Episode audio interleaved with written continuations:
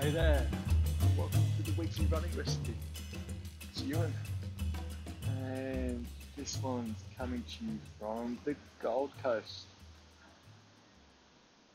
I'm here on Surfers Paradise, and it's Saturday afternoon, it's just gone noon. Should be sitting about lunch really. And I'm here to race the Gold Coast Marathon tomorrow morning, 6 a.m.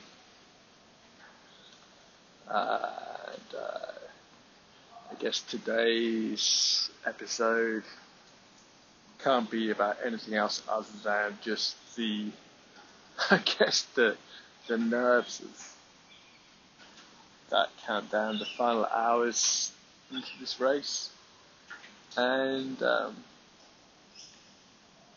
what I'm gonna eat, planning my food. Really got to put some thought, some planning discipline into the next few hours. And uh, got here on Thursday. Um, second time up here in the Gold Coast. Never raced here before. Been here once for work, uh, which wasn't much fun. And unfortunately, the sun's not out. But yeah, it's pretty cool. This morning met Forrest for a yoga class just to help stretch out just to shake out some of that energy that's kind of now building up. And uh, staying in an Airbnb, which is pretty sweet because it means I've got use of uh, kitchen. I can cook my own food. I don't need to eat out. I don't need to worry about giving myself food poisoning or anything dumb like that. Uh, so today, just thinking about I'm not actually thinking about kind of feeling too much. I'm just trying to make it feel natural. Um, actually, experimenting, experimenting, blah, blah, blah, experimenting with setting a food alarm to make sure that I eat at the right time. So for me, right, any time of day is risky. Um, whilst I love eating, particularly when I'm exercising I'm nervous, I can find excuses to stay away from food and kind of between lunchtime and the back end of the afternoon, I guess is when I've noticed I traditionally might skip meals. So I've been trying to snack a little bit more, yogurts, bananas, banana bread yesterday. Really lucky, there's a lovely little cafe downstairs. Uh, Portuguese tarts, almond croissants, that kind of thing. So I'm kind of fueling up without feeling like I'm overeating, which is cool. So this afternoon, plan is, well, shortly I'm going to go and cut some Kent pumpkin up. I'm trying to think of foods that are going to be easy to digest for me, easy on my stomach, aren't going to make me feel like I've given myself the meat sweats or overeating, but are going to fuel me well into tomorrow morning.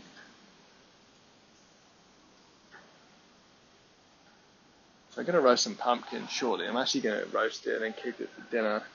Just going to throw some olive oil, and some salt on it. And I'm going to put that together with some feta cheese. Australian feta, not Danish. not that it makes a difference. And um, then I've got the traditional pre-race meal. It's always the same, yeah. So every every marathon I've done, I always have exactly the same thing, which is like Coles four dollar tortellini pack either the ham and cheese or the veal. This time it's the veal. Got half a pack of that ready to go. Salt and pepper calamari, followed by one slice of cheesecake. And yes, this this uh, this I guess is going to be the last weekly running recipe for a while. Um, this one is going to be called in honor of that. The cheesecake traditionally uh, has been my last last kind of thing I'll eat the night before the race. Just a slice of New York cheesecake baked. Uh, I just kind of find that actually helps me fall asleep as well. And um, I kind of wake up feeling pretty fresh. Fresh? Uh, my, um, my verbs, my adjectives all over the shop today. I don't feel like I've overeaten, more importantly, when I wake up. Plus, you know, the other bonus, which I was talking about over breakfast this morning, had an IK bowl, at the uh, Montmartre Cafe down on the seafront here at Surfers in Forrest. Let's talk about the fact that, well, the other bonus is that I'm no longer a drinker, so stopped drinking over a year and a half ago. Those of you who don't know me, had a bit of a bit of a history with alcohol, and um, I'm actually just really grateful that, as well as kind of getting through all the kind of other pre-race preparation, I never wake up with a hangover anymore. Um, so kind of going into the race tomorrow as well, that's an additional edge I'm hoping I have over everybody else. So it's going to be good. All the guys from the involved team are here. Forrest, Jonathan, Dion, Jai, Andrew, Baden. I'm really looking forward to having all my friends out there on the course. So yeah, it's been kind of quite satisfying over the last 24 hours just to have a sense of just putting food in the fridge and then kind of steadily chipping away at it, knowing that it's all going towards a very good course, which is going to be. But I'm not gonna I'm not gonna call it, which is going to be my my race tomorrow. I'm not going to call the time. Um, people I've talked to know the the time I've kind of got in my head, but really need to recognise that um, that doesn't happen. You've got to really feel good about the fact that you have this experience of the marathon, the fueling, the discipline, the mindset that goes into it. And I'm just looking forward now as I go into the last few hours, the afternoon before the race, of actually just having that time to be mindful as well as fueling, not rushing.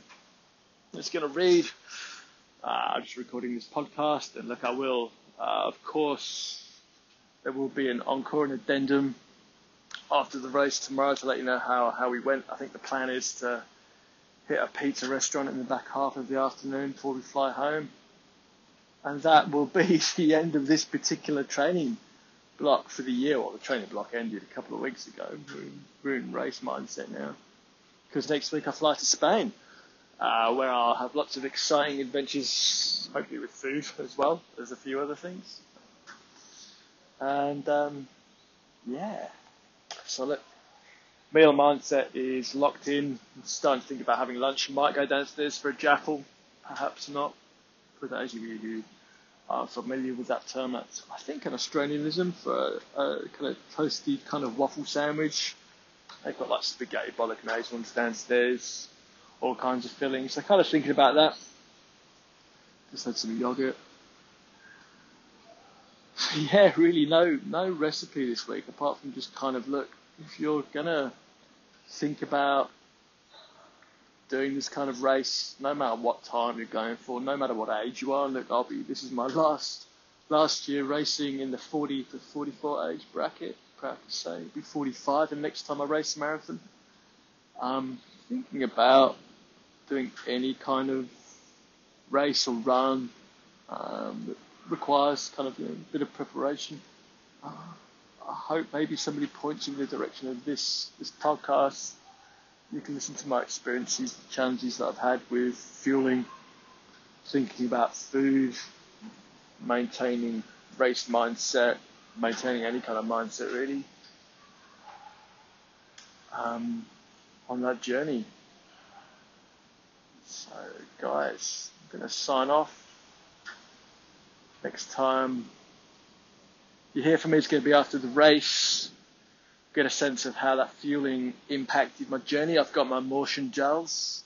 The caffeine ones are like rockets um, to help with fueling during the race tomorrow. I'm really looking forward to feeling the impact of that extra energy. So yeah, into the last few hours we go. Uh, talk to all on the other side.